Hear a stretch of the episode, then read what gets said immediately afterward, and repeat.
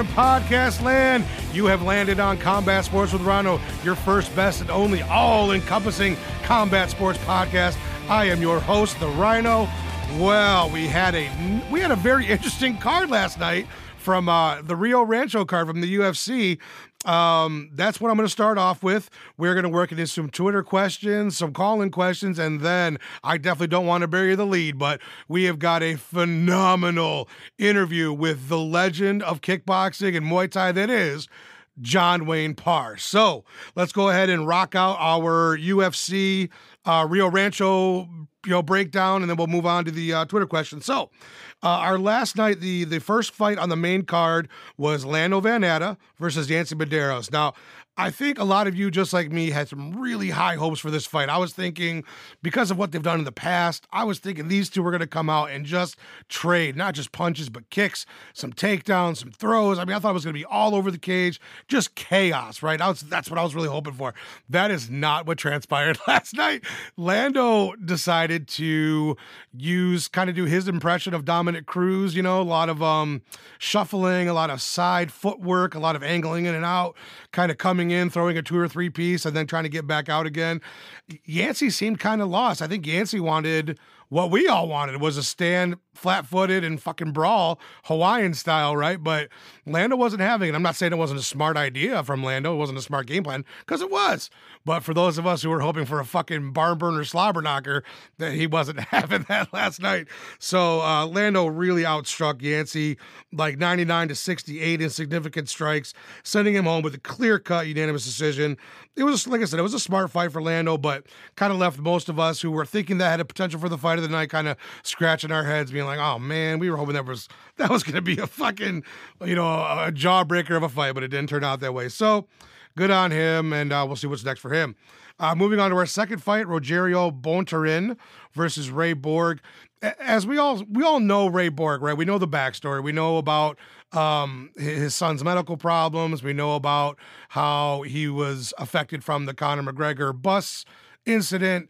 Ray Borg is he's a he's a guy who you kind of want to root for and want, but he, he missed weight and anytime somebody misses weight, to me, it's it's a form of cheating. I know I don't think people intentionally try to do that very often, but it is. It's fucking cheating, and I hate it. I hate when guys or gals are a few pounds overweight. It's a big advantage because you know when they rehydrate, that might be another seven, eight, nine, ten pounds. And when you're fighting at 125, that shit can make a real difference. Um, this was, as we like to call it, combat sports round. This was again another example of one-way traffic. Ray Borg from start to finish dominated Rogerio. Okay, not only was it on the strikes, but he had like 10 takedowns. He just steamrolled him uh, cleared a path to a clear cut unanimous decision for him. I don't like to talk too much about it when people miss weight. I don't really want to give him too much praise because, again, it's a form of cheating. So uh, we'll move on from that. Next was one I was really looking forward to. Okay, Brock Weaver. Uh, from the moment he cut that promo on the Dana White Contender Series, I was like, man, this kid's got something. I really enjoy his uh, his ability to, to to tell a story. I really enjoy the way he fights. He's a solid wrestler, good, strong kid, good looking kid. I really wanted to see what was going to be next for him. Um, he comes out and Rodrigo Vargas, to who came in with zero fanfare, didn't give a shit about the fanfare and the uh, and the walk in of Brock Weaver. He came out and from the moment the bell rang, he was cracking him with straight punches, a few kicks. He took Brock down, got him up against the cage. There was some sub. There was a sub attempt from Brock. Um, you know, the Vargas kid got out, and then for some unknown fucking reason, threw a hellacious knee right into Brock's face. Flash knocked him out. Tried to follow up with ground and pound too. Thankfully, the ref, shout out to him, was quick on the draw and got on there and got uh, Vargas pulled off of him before he could land any more ground and pound while Brock was out. Now Brock came right back too, you know, two three seconds later and seemed to want to go, but it was such an egregious fucking uh, knee on the ground, which is totally illegal, that the referee did the right thing, DQ'd Vargas, gave Brock Weaver the win. Um, you know, he disqualified him at 402 of, of, round one, but Vargas was winning the fight at the time. So I don't I don't know if that was something that he had just lost control, if he didn't if he wasn't aiming for that, like if he was going to go for like a like a knee to the body, a la Jon Jones and Chael Sonnen. I'm not sure what was going through his head, eh, but come on, man. You have got to be in more control than that because you were winning the fight, you were going to have a big upset. It looked like you were heading that way anyway, and you fucking screwed the pooch by throwing a terrible knee and yeah you got disqualified. So you know it wasn't a really good it wasn't a really good uh what do you call it sample size to see what these guys have for their next fights but yeah dude that was not good. So uh, unfortunately it became a theme for later on in the evening which we'll get to in a minute.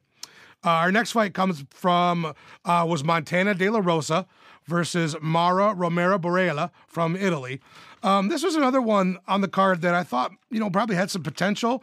Uh, it just kind of fell flat. You know, it kind of felt uninspired. Uh, my biggest takeaway was that uh, Montana and Mara were very evenly matched, right? Similar size, similar strength, similar um, ways, styles of fighting. Montana only outstruck Mara by 10, right? Only 74 to 64, uh, which did include a knockdown. So each fighter had one takedown as well. But I agree with the decision uh, for De La Rosa. Uh, big ups to her, by the way, for competing later in the evening after her husband um, had been stopped earlier on the card. That was the first time ever in the UFC where a husband and wife had fought on the same card. And to see your significant other or your husband or wife get dropped and stopped and hurt, and then to be able to put that away uh, later on in the same night and then go out there and perform and win. It's very impressive to me. I was really impressed with her heart and her her ability to put that aside and go out there and do her thing. So again, it wasn't the most inspired fight. It wasn't the the great fight that I was kind of maybe thinking it could be, but you know, it, it was what it was. So that's on that for uh, for that one. Uh, moving on our way to the co-main, we had Diego Nightmare Sanchez versus Michel Pereira. Now, all of us who've seen either of these guys fight we know Diego is loony fucking tunes, dude. He he tries to draw energy from thunderstorms and he says very crazy, outlandish stuff. He's got a very weird guru who is his coach. Uh, Michel Pereira is a Brazilian dude who loves doing the flippy flips, right? He loves to jump off the cage. He has actually done backflips onto guys in the middle of fights. So a very uh, strange matchup, if you will. But I was looking forward to it. I was thinking there was going to be some weird stuff. The only really thing unusual that happened. Well, there really wasn't unusual. Michel Pereira was was piecing up Diego Sanchez over the first two rounds. Again, over the first two and a half, he was winning the fight clearly. Diego seemed to step slower. Pereira was faster. There was a clear cut looking to me like it was going to cruise to victory for Pereira. And then again, what the fuck was going on with guys last night? Diego's up against the fence and Pereira throws another, or I'm sorry, not another, but another for the evening. Low fucking knee to Diego's face. Illegal. Diego can't continue. It's considered another DQ and a win for Diego over Michel Pereira. What the fuck are you guys doing out there? It's a rule. You may not like it, but you got to follow it. Otherwise, this is what happens. You win two and a half rounds of a three round fight and you throw it away by throwing a stupid fucking knee to a ground opponent's head and face. Not a good idea, Michel. So I don't know, man. I, I, I, hope Diego retires. I really, I'm, I've just, I've loved the guy for so long. He is definitely showing some odd behavior, even for him. I, I want him to get out of the game, dude. I heard him talking about he wanted to do Lethwei. Please don't do that, Diego. Come on, bro. You got, I'm sure you've got plenty of money. I'm sure there's plenty of grappling tournaments you can get into where you're not going to take any more headshots let's let's ride off into the sunset, my man. I'm a big fan of yours for forever, ever since Tough One. Let's let's move on through on Pereira. I don't even know what to tell you, bro. You really need to study up on the fucking rules. Uh, maybe you and uh, the other kid, what was the other kid's name? Vargas. Maybe you and Vargas can take another uh, uh rules lesson on how you're not allowed to knee a ground opponent to the face. Uh, that lets us segue into the main event of the evening: Jan Blachowicz versus Corey Anderson in what a lot of people thought was who came out of this one was going to be the next contender for Jon Jones at 205, uh, which we'll talk more in depth lately uh, later in the show. Uh, this one didn't last very long, right? It just kind of, kind of came out, did a little tit for tat, back and forth, you know, kind of feeling each other out. A few things landed for Corey, a few things landed for Jan, and then it just without any warning, just bang, straight to by Jan, puts Corey out. First round stoppage for Blachowicz. Sorry, Corey. But again, man, you were right there are levels to this game.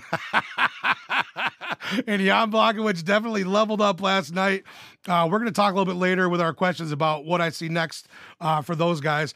My my big balls of the night award goes to Shayna or Shanna Young uh, out of Tennessee for stepping in on just five days' notice and facing a very tough Macy Chiasson and giving her the business in round one. I mean, she came out with the high left kicks a couple times, really rocked Macy, stood in there with punches. I mean, my goodness, she had a great showing for herself in the first round after literally after five days' notice. Um, and in the second round, dude, she got her ass kicked. Macy just beat and pummeled on her and fucking landed ground and pound and tried submission after submission. And Young stayed in the game. Super duper impressed with your grit, young lady, with your heart, with your durability. I really want to see what you have down the road when you get a full camp. I full disclosure, I love Macy Chiasson, right? I think she's going to be a fuck 5'11 at one at her division. That's insane. And she's got a lot of tools and I really like her. But yeah, my big balls award, definitely shout out to uh Shanna Young, man. That was awesome. So uh real quickly, I want to go to well, I'll just say real quick too that Jim Sue, and we'll hear his voice question later. He said it perfectly on uh, in his question. He was like, "I thought the prelims were really good, and I thought the main card left a lot to be desired." That's exactly how I feel too, buddy. Uh, I really enjoyed the prelims. The main card, not so much. my uh, my picks for next Saturday's um, uh, Auckland, New Zealand fight night. I'm going to go over real quick, just the main card. I've got, uh, and I'm believe me, I know Juice is going to get me for butchering these names, but come on, bear with me. I got Tukhugov over Aguilar by UD.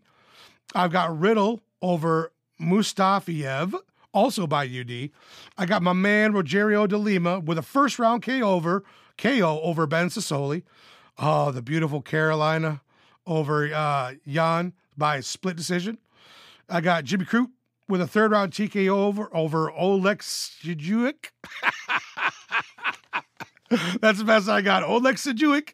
Uh, and then finally, the main card, I got my man Paul Felder creating the big upset from the hometown guy.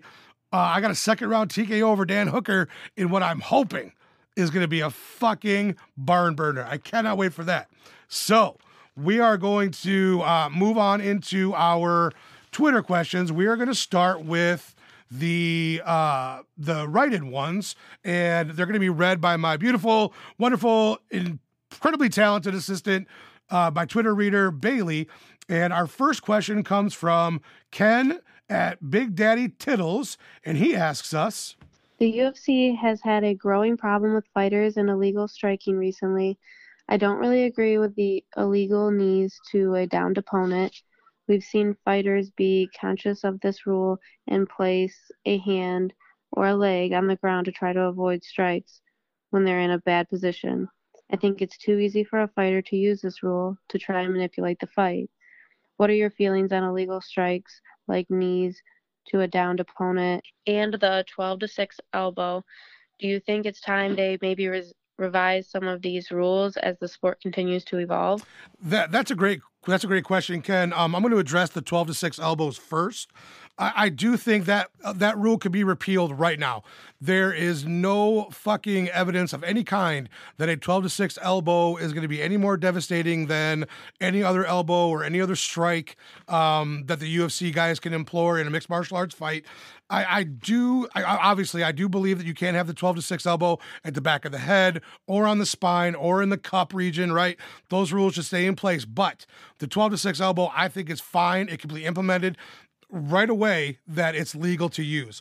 Unfortunately, I man, I hate this thing, but it's true the right now you're right fighters are manipulating the rule about having a hand down or two hands down or whatever you want to fucking do for the downed opponent i'm putting that in air quotes uh, to avoid taking a knee when they're down but knees are so devastating already, particularly when you're on the ground. I don't have the answer to fix that. I don't want it to turn into what they had in the Pride days with with a downed opponent being able to get kneed in the head. I just thought that was fucking too far, man, too brutal, too devastating, and too serious of an injury that could take place in a very easy and quick manner with knees to the head of a grounded opponent. So for right now, I, I got to stick with the current rules as they are for a for a grounded opponent. No knees for sure. So once again, Ken, thank you so much, Big Daddy Tittles. Um, our next question comes from Antonio, my dude over in uh, the Netherlands, and Antonio asks us, "What's next for Jones? Jan next, or a rematch with Reyes, or maybe first Jan versus Reyes. I don't think that the performance last night is going to give us the Jan versus Jones next. I think people are still going to be clamoring for Reyes too. I think the majority, at least half of uh, UFC fans saw last weekend's fight as a Reyes win. So I think people are going to be clamoring for that to be run back. So Jan Blachowicz with a great win last night. I think he gets up to like, you know, number one contendership from that. But as far as the actual next shot, I think it's going to be Reyes, dude. So Antonio, thank you so much for writing in, my brother. Um, our, our last write in comes from my main man, Mr. B. And Mr. B writes, all right. I just want your thoughts on next week's card. Yeah, dude, I'm really looking forward to next week's card, Mr. B. If for nothing else than the the Jimmy Crute fight, I'm really looking forward to. I am super duper stoked on uh, Hangman Hooker versus Paul Felder, and, and, so yeah, I love the um, I love those cards that are in either Australia or New Zealand because their fans really bring it, dude. They are so into it. They are pumped. You know, last night when we were all watching the prelims, how many seats were wide open? More than half, right? Until the main card. I'm telling you, when they go to Australia or New Zealand, those boys are going to be packed from the time the prelims are going. So, really looking forward to it. I think it's going to be a fucking real fun one. Lots of fun matchups. Definitely into it. Um, yeah, dude. So yeah, thank you for asking the question, my man, next week. And then Bailey, thank you so much for calling in with us today and reading our Twitter questions. We really appreciate your time and efforts, and we thank you. We'll talk to you soon. And now we're going to move into one of our favorite segments of the show, our voice uh, message call ins. Our first one comes from the homie Juice from the Fighting With Myself podcast. And Juice asks, What's up, Rhino? It's your boy Juice from the Fighting With Myself podcast. And I've got a question for you. I want to know how's training camp going, bud? I'm super excited to uh, to check out your fight uh, in March. And so uh, I wanted to send you those positive vibes. Wanted to see uh, uh how's training camp going and uh, if you can give us any update. War Rhino, yeah. My man Juice. So what Juice is referring to is that uh yeah, even though I am in the ladder of the ladder of the ladder part of my uh, pro fighting career, I have been offered another fight for the end of uh, next month. I had I did start training this past week. I haven't fully accepted the fight yet. I got to give myself a few weeks to see how my body um kind of, you know, conforms to the training schedule. So far, so good, man. My back is killing me, my shoulders, my hands, my wrists, my knees, everything hurts. But I'm telling you, I'm starting to feel I'm kind of turning the corner a little bit. So yeah, training so far has been a blast. It's been great to be back at my gym, uh, getting in there with the other guys again. So yeah, it's uh, it's been pretty cool. So we will see. I'll keep everybody updated on it. But yeah, right now training is going pretty good for the first week. So thank you so much for asking that, my friend. Um, our next question comes from the big homie Jim Assoon, the king of Twitter, as I like to call him. Jim, Jim, what do you have for us today, sir? Rhino, my man, how's it going, big guy? Well, that uh, Rio Rancho was a little bit of a lackluster card, if you ask me. The prelims were pretty lit, but uh, main card was uh, something to be desired, to say the least. Pretty fucking weird. But uh, my question for you is, what's up for Jan? You really think the UFC is going to give him Jones? I don't. I think it's Jones Reyes next, probably. Probably going to give Jan Santos something. Winner of that takes off the winner of uh, Jones and Reyes. Anyways, that's my question for you there, big guy. Keep up the great work. It's always 420. Peace. I've said it before, and I will say it every single time. Combat Sports with Rhino is not complete without a Jim Assoon question in some manner. Jim, thank you so much for asking that one. I touched on it a little bit earlier with uh, Antonio's writing question, but yeah, for me, I don't think last night was enough for Jan to get the next shot at Jones. I think it's Reyes all day. I think like like 90% is going to be it's going to be Reyes too with Jon Jones. I love your idea of when Santos comes back from his surgeries once he's able to compete again for him and Jan to fight and then the winner of that gets the winner of Reyes Jones. I love that idea, man. I am fucking so for it, fully on board, absolutely 100%. So, Jim, I couldn't agree more with you. Thanks so much for calling in, my man.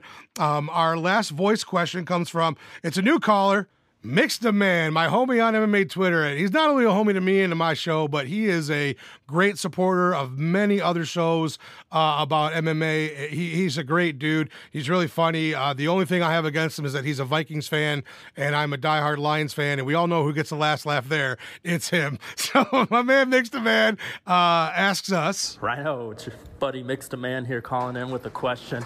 Say, wondering what you think are going to be the standout – divisions in 2020 here in the UFC. It seems like most of the cards are kind of starting to take shape. I mean, we've got headliners out till July at this point. So when you kind of look down the look down the schedule here, what what divisions do you really think are going to stand out with exciting matchups and interesting challengers for the champions?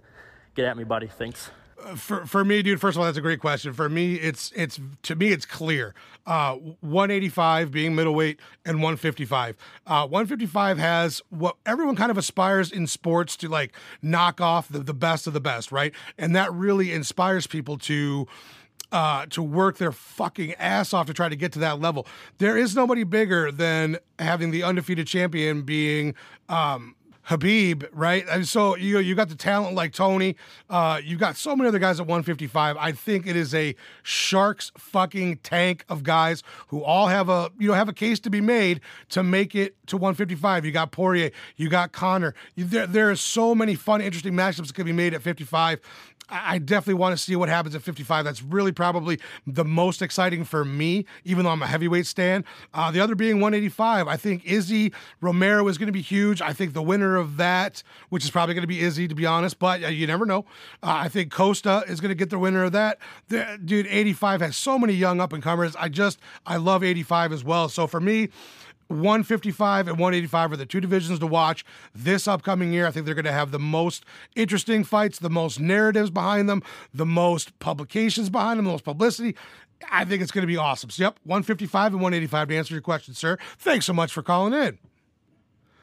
Without any further ado, ladies and gentlemen, the again, the legend of Muay Thai, the the greatest kickboxer Muay Thai fighter probably ever not born in Thailand here's my interview with John Wayne Parr. Okay, fans of Combat Sports with Rhino, we have an unreal treat for you today.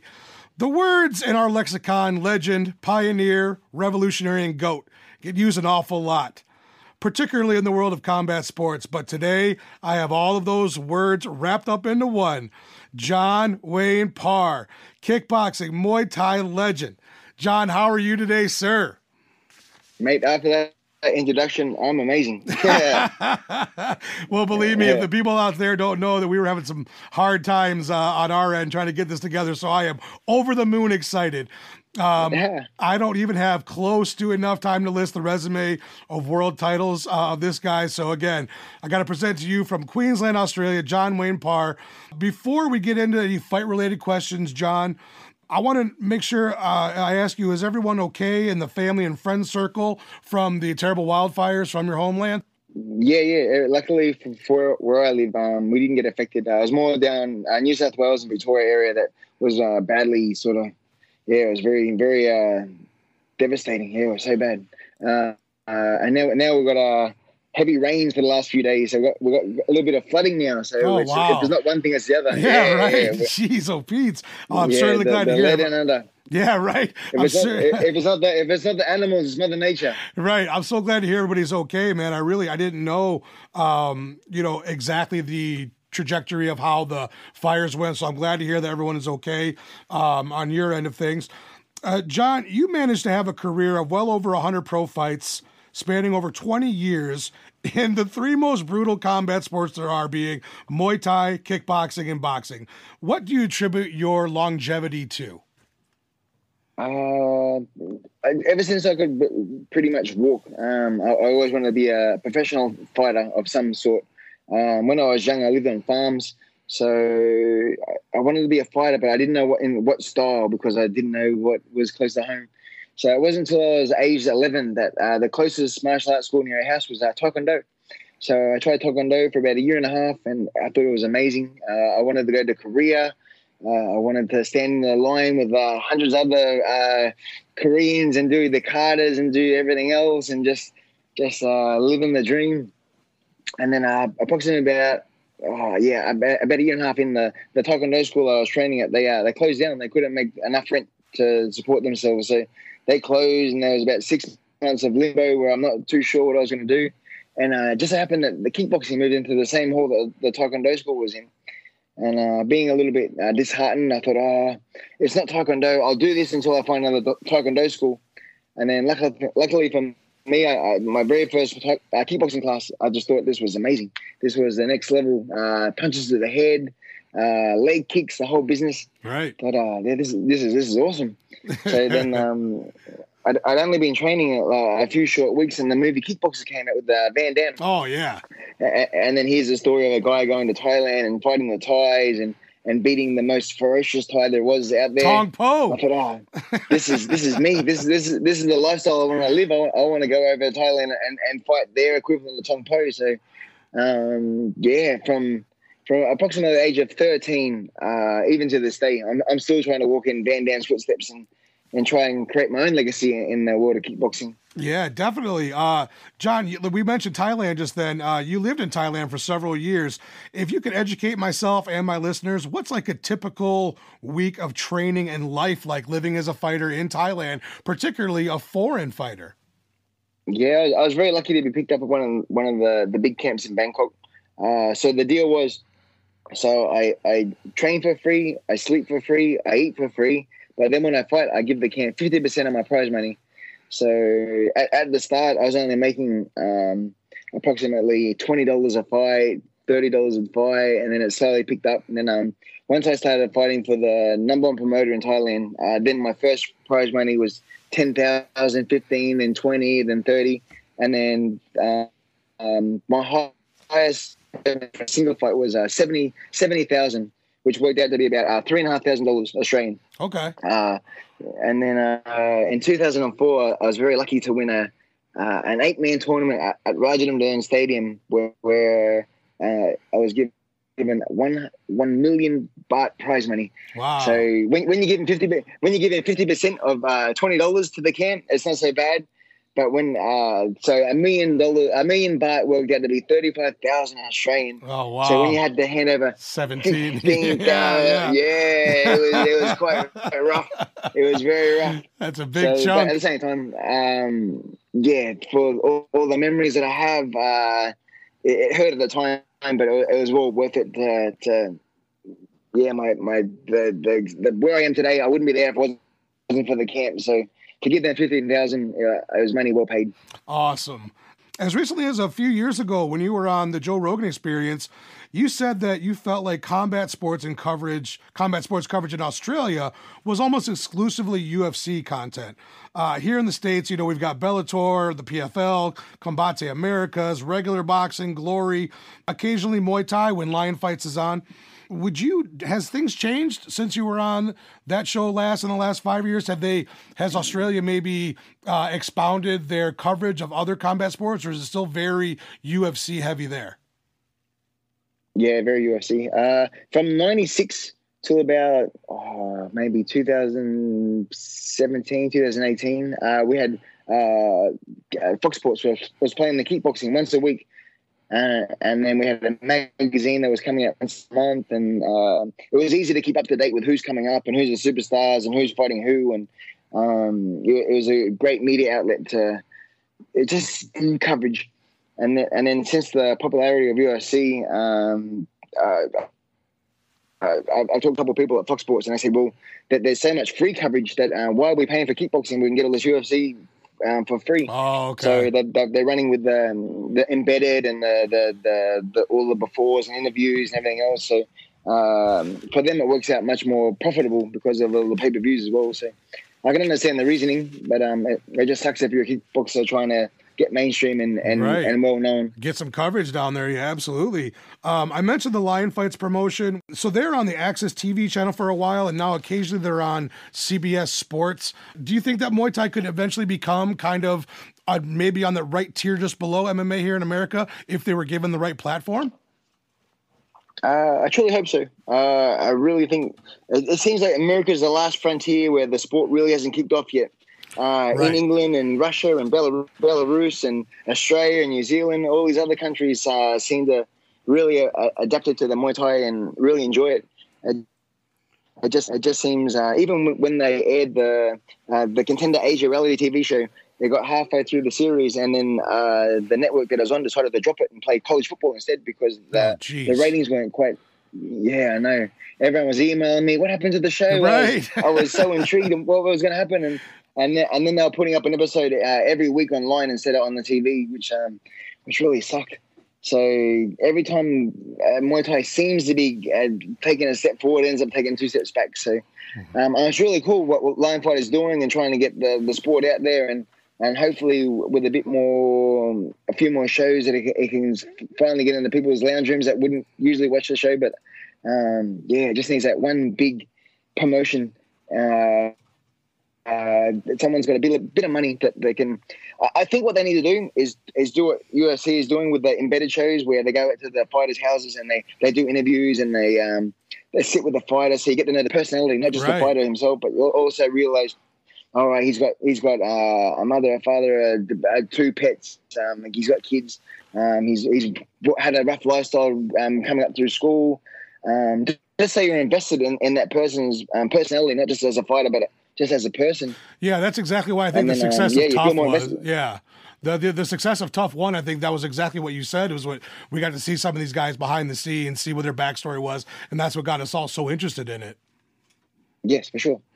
Awesome. Yeah, just yeah, because there's so many quality kick, kickboxers out there. Uh, for e.g., uh, Kevin Ross. Yes. Um, he has an ama- amazing story how he he came back from alcoholism and now he's one of the, the top fighters in the world. And, and once he once he found his goal and, and his focus, um, he went all the way to the top. And then um, stories like that, as there's stuff that inspires the young kids that want to get into the sport, where they can show that uh, no matter how life is treating you and what hurdles you, you, you're you're facing, um, there's always a positive light at the end of the tunnel. With a, a if you're determined to put in a bit of hard work and not afraid of failure, um, yeah, fighting sports is amazing. Yeah, I couldn't I couldn't agree with you more. Now it's funny that we mentioned that, like kind of seeing the backstory. My next question for you, John, is how did the documentary John Wayne Parr Blessed with Venom come about? Uh, by the way, to my listeners, if you haven't seen it, check this out. It is an amazing watch. Were you happy with the outcome of the film? Oh, for sure. Uh, so one of my uh, one of the students I was training at the gym, his parents, uh, well, his father was into the filming, um, shooting movies and documentaries and everything else, and and then every afternoon, while his son was training, I'd, I'd talk about Thailand and the adventures that I had, and then just randomly one day he said, "Hey, would would you would you be interested in shooting a documentary one day?" I said, "Oh, I'd love to. That'd be so cool." Yeah. So he talked to his uh, main producer, and uh, they were quite interested. So uh, a week or so later, they they propositioned me. Would you like to go to Thailand? We'll, we'll go visit your camp, and we'll we'll go to uh, shoot some history. So we- jumped on a plane. We arrived at the hotel. Uh, the next morning, uh, the producer he slid me a, a piece of paper and a pen, and he said, "Okay, I want you to write down everyone that you, you think would be uh, uh, good for the documentary." Uh, so I wrote down the camp and I wrote down the promoter Songchai and wrote down uh, Sanchai and all these other famous people. Yeah. All my all, my all my opponents, uh, uh, uh, uh, just just uh, off the top of my head, and then every single person that we rang happened to be available. Uh, so we, we went went to all the different camps and different offices, and we interviewed everybody. And uh, it, it took about two or two or three weeks to shoot the film, and then another uh, ten months in the studio to, to piece it all together to make a to make a make, make a story. So it just um, it had a, a storyline that could be easy to follow follow. Uh, so then once it was all finished, it just happened. I was fighting fighting Michael Zambidis in Melbourne. So uh, everyone flew to Melbourne to come and support me, and it just happened. Uh, one of the owners, uh, Birch Carroll and Coyle, which is a big seminar company here in Australia, uh, he was at the, the the venue, and he knew the producer quite well. And they started chatting and said, "Hey, wait, what are you guys doing here?" And he, "Oh, here to support John Wayne. Actually, we've just finished shooting a documentary." And then the the, gen- the gentleman that owns the cinema said, "Hey, uh, any chance I could get a a, a preview? I'd, I'd love to have a look at it." So they sent him a copy, and then uh, after he watched it, he wrote him a message. Hey, this is this is really entertaining. Uh, do you mind if I put it in cinemas for a, for a few days? Oh, Um, really? Just to say you had a cinema, just say you had a cinema run, so you can put that on the resume. So when it's time to on sell everything else, um, so they put it in the cinemas for two days, And then after two days, the cinema uh, contacted the, the people and said, hey, look, it's doing really well. Do you mind if we keep it in for a week? Then after a week, they contacted them again. Hey, it's still selling well. Can we keep it for another week? so what turned out to be two two days ended up, ended up getting a two week run in the cinemas across Australia. Wow. So it was amazing. The the the, the premiere the premiere night we ended up having uh, 450 people in, in the biggest room at the cinema uh, in my hometown. Uh, so I hired a limousine, bought a new suit. Oh, uh, yes, sir. parent- uh, my- my- uh, just got to got to, to, to live the live the dream. And Right. when the actual uh, documentary started, to see um, a, a, the size of your head on the on the cinema screen is quite mind blowing. Very very surreal, very very pinch yourself moment in life. Sure. Yeah, you don't have to tell me about having a giant head because you can see on your side of the screen, Yeah. this dome is ridiculous. Yeah. I don't even think it would fit on a, I don't think it would fit on a movie screen. Um, Yeah. yeah, John, you've been you've long been known to be like just a really quality person, both inside and outside of the ring. One of your guys you trained, George St. Pierre, Wonder Boy Thompson, Demetrious Johnson. These are all kind of guys who I think followed in your example of you don't need a trash talk, you don't need that to have an edge. Do you still kind of feel that way, or do you feel some fighters do need that to get them going, to do that trash talker, to make themselves hate their opponent? Yeah, it's so hard. Um, coming from a uh, a Muay Thai background, uh, there, there, there's never been any trash talk. It's all about respect and honor and the whole business. And then and then MMA came along, and Conor McGregor came along, and uh, Taylor, uh, Taylor Sonnen and Michael Bisping. Uh, they're, they're the masters of the trash talk, and Right. and I think everyone's seen them gain uh, uh, people interest. They people all of a sudden started getting invested. It's like, oh man, I, I can't wait to see this guy fight. After all the trash he's talked, it'd be interesting to see if he can back it up. Um, so they, they got to jump the queue and uh, become infamous from from Right. being trash talking. So uh, it's such a hard call. It's one of those ones where you really have to be good because uh, to sell your soul and to talk shit, and then if you lose, it comes back tenfold. But if you win, if you win, like Conor McGregor, you, you just you just um, explode into that stratosphere. Yeah. So yeah, it's one of it's one of those ones where call, are you willing right? to, are willing to talk, you- yeah, yeah, you, you really have to win. If you're gonna talk shit, you really have to win because whatever. you- It's like um, it's like if you say, oh, that guy punches like a girl, and then if that guy beats you, you got beaten by a guy that punches like a girl. So what what that makes you? So it's uh, it's a it's a rough one. It's definitely tough. Right, right. So, John, I uh, I wrote this one the other day, and I, I honestly, I think this is my favorite question I've ever written for any of my guests I've ever had in my life. And you really have to put your thinking cap on for a second, sir. Okay, so I want you to imagine for a second. It's like 500 years ago, and we're in John Wayne Parr Village, right? And you are you are like kind of the the, the high protector of this village, and a, an invading horde of bad guys is coming in. You get to pick five of your former opponents in the history of your career that get to fight on your side. So kind of your your version of the best toughest guys who you'd want to be fighting for the John Wayne Parr Village to to fight off the inv- the invading horde. who would those five guys be? Now I picked five of your former opponents and I wonder who you're thinking then we can kind of compare and contrast. Okay, hit me. All right, I've got Co- Cosmo Alexandre, Yodsanklai Fairtex, yep. That's two. Duane Bang Ludwig, Ooh, Steve Wakeling, ooh. That's another good one. and Mike Zambidis. That's who I would have as your crew, if you will, to to to, Ooh. to beat those other guys. Is there anybody you would like to replace anybody with, or what do you think? I, I like the Cosmo. Um, I'll go Yodsanklai, Zambidis. I'll go Buakaw, and I'll also go Cosmo as well. Okay, so the only replacement is is Bang Ludwig. He is he's off the team, John. Duane is out of here. Yeah, we'll, we'll throw we'll throw him, we'll throw Buakaw in instead. Uh, okay. I, I, I don't mind having Buakaw. Buakaw will do. Buck L do. I love it. Yeah. Now I guarantee I know you've been interviewed a lot. I guarantee you've never been asked that question before. No, never. There's definitely it's a definitely a good hypothetical. Yeah, right. It's a safe one, right? All right, John. We're actually careening towards the end. This is our last question for you because we don't want to take up too much of your time. We know how busy you are. So, those of us who follow you and have seen posts and videos about the second generation of the Fighting Parr family, uh, your daughter Jasmine has picked up the torch and she has taken it to the fighting arena.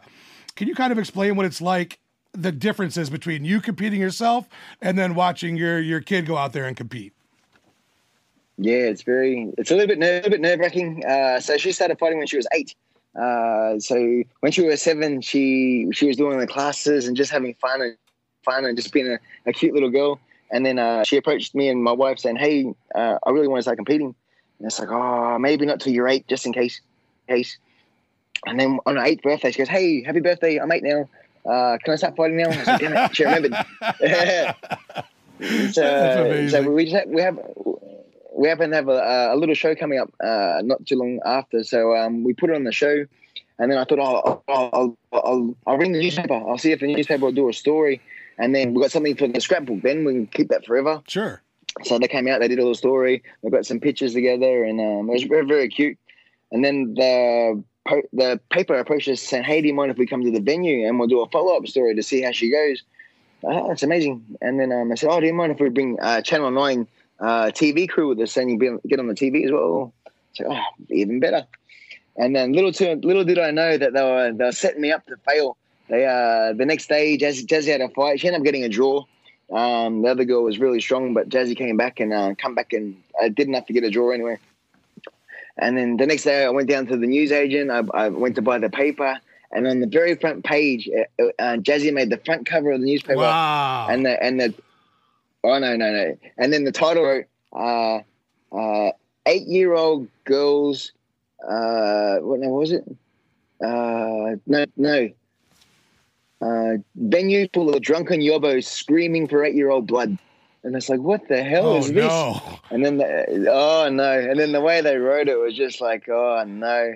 And then uh, from that moment, it just exploded. I had, I had, uh, uh I had an, a current affair TV crew at my house at six in the morning, knocking down on my door. I'm trying to get an exclusive interview. so I went downstairs. I went downstairs, answered the door. I said, "Oh, look, everyone's sleeping. Um, we're happy to do an interview, but can we come back a little bit later? Um, we'll, we'll go to the gym, blah blah blah." So J- Jazzy's got all dolled up and went to the gym. She, she's done pads and done some push-ups and sit-ups and a little bit of bag work and looked amazing. And then um, the TV crew left and then about an hour later, they gave me a call saying, "Hey, look, we've just reviewed the footage. Unfortunately, I use it because you guys seemed way too happy. Um, the storyline that we're trying to run was uh, didn't, didn't run in line with the, what you guys portrayed, right, so we can't right. use it." uh, so they they said that said the the, on, the the only word of advice we can give you is turn your phone off because you're the number one trending story in Australia today. And then from that moment, my phone just went crazy Wow. Crazy. I'm getting newspaper, radio, TVs. Um, and they, they all wanted to throw me under the bus. For, for two weeks, I was a, the worst father in Australia um, for allowing my daughter to fight, to fight and, and possibly get brain damage and what I was I doing, um, not taking care of my own uh, bloodline. And it was just bizarre. Uh, and then um, uh, after, after about Lucas, I went on Google and I thought, just how how far has this story traveled? Little did I know it had been to Europe, Europe and England and America and uh, all these different countries. Uh, it even went to a, a, news service called Al Jazeera in uh, the Middle East. Wow. Uh, they were worrying about girls fighting in pads. Every every single second story was um, uh, bombings and uh, martyrs and all these. And then they're worried about eight year old girls fighting in pads. I was like, oh, come on, guys. And then I was very lucky that um, a TV camera, TV, TV crew from America came for the Today Show, the morning show. And they were saying, well, if we want girls on the front line in war, why? What's wrong with little girls fighting in pads? If it's boys doing it, boys would have got high fives. But because it's girl, all of a sudden it's a controversy. So that was the first time that someone had given me a positive sort of right. half story. And then uh, another gentleman rang me from an Australian um, newspaper, and he said, "Hey, my kids do taekwondo. We we love it. We think it's amazing." Um, he said, "The only word of advice I can give you is um, t- uh, today's today's story is tomorrow's fish and chip wrapper." So whatever happens, that once I once I finish picking on you, they'll pick on someone else tomorrow. So just just uh, write it out and don't get too emotional about it, and just uh, it, will blow over. And now now Jazzy's 16. She's fought in England twice, Thailand twice, and uh, Canada Canada once. So she's seen the world at 16. It's wow. just mind blowing that the the opportunity she's had. Um, and, and she loves it. She's finished school now. She wants to. She's done her certificates um, three and four for from fitness, and so she can teach private lessons and um, coach. So no, it's it's um yeah, it's very it's very exciting. The the future's bright. Oh, that's very cool, John. Again, we don't want to take up too much of your time, sir. Uh, again, I cannot thank you enough for taking the time to be on our show today. Uh, we want to wish you good luck on your future endeavors. Thank you again so much, man. I really, really appreciate it. No, thank you so much. That was cool. Thank you for the opportunity to have a chat. Cheers, sir. Have a good day if you looked up in the dictionary the word surreal, that's exactly what I'm experiencing right now.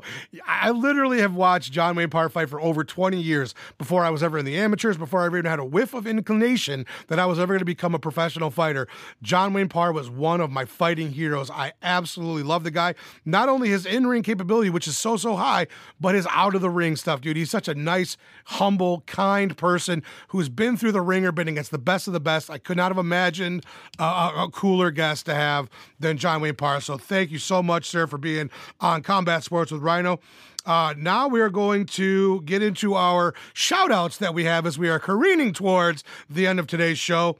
Uh, shout out to the to the gentlemen of the Rhino Gang, my boy Mr. B, my man Dave Fretz at Dave Fretz and at Dave at Solo Shoes, uh, who also, by the way, check out the poster he put together for John Wayne Parr. You want to talk about awesome, Dave's dude, super appreciate you, brother.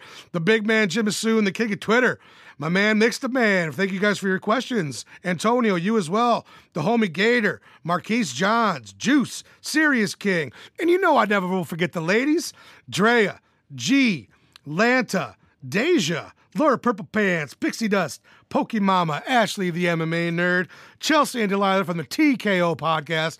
Thank you guys all so much for being such wonderful and supportive friends and uh, friends of the show and to me. Love all you guys. I love the Rhino Gang. You guys are so cool. All my new followers, because you know I've got a lot of new followers in the last couple weeks. I really appreciate you guys uh, joining me on Twitter. I really hope that you can get a chance to listen to the show. Um, I already tagged all my Australian homies the other day, so shout out to you guys. Uh, thanks to D Rains, my awesome engineer, Bailey for doing the Twitter questions today. And one thing, just quick, real quick. Um, uh, MMA Twitter, let's be kind to each other, okay? We're, we're all on here because we love this sport and we love to chat about it, and that's really what it's there for. So let's let's try to be cool and be kind to one another. And I love all you guys again. Thank you so much. Again, shout out to John Wayne Parr, and we will see you guys next week.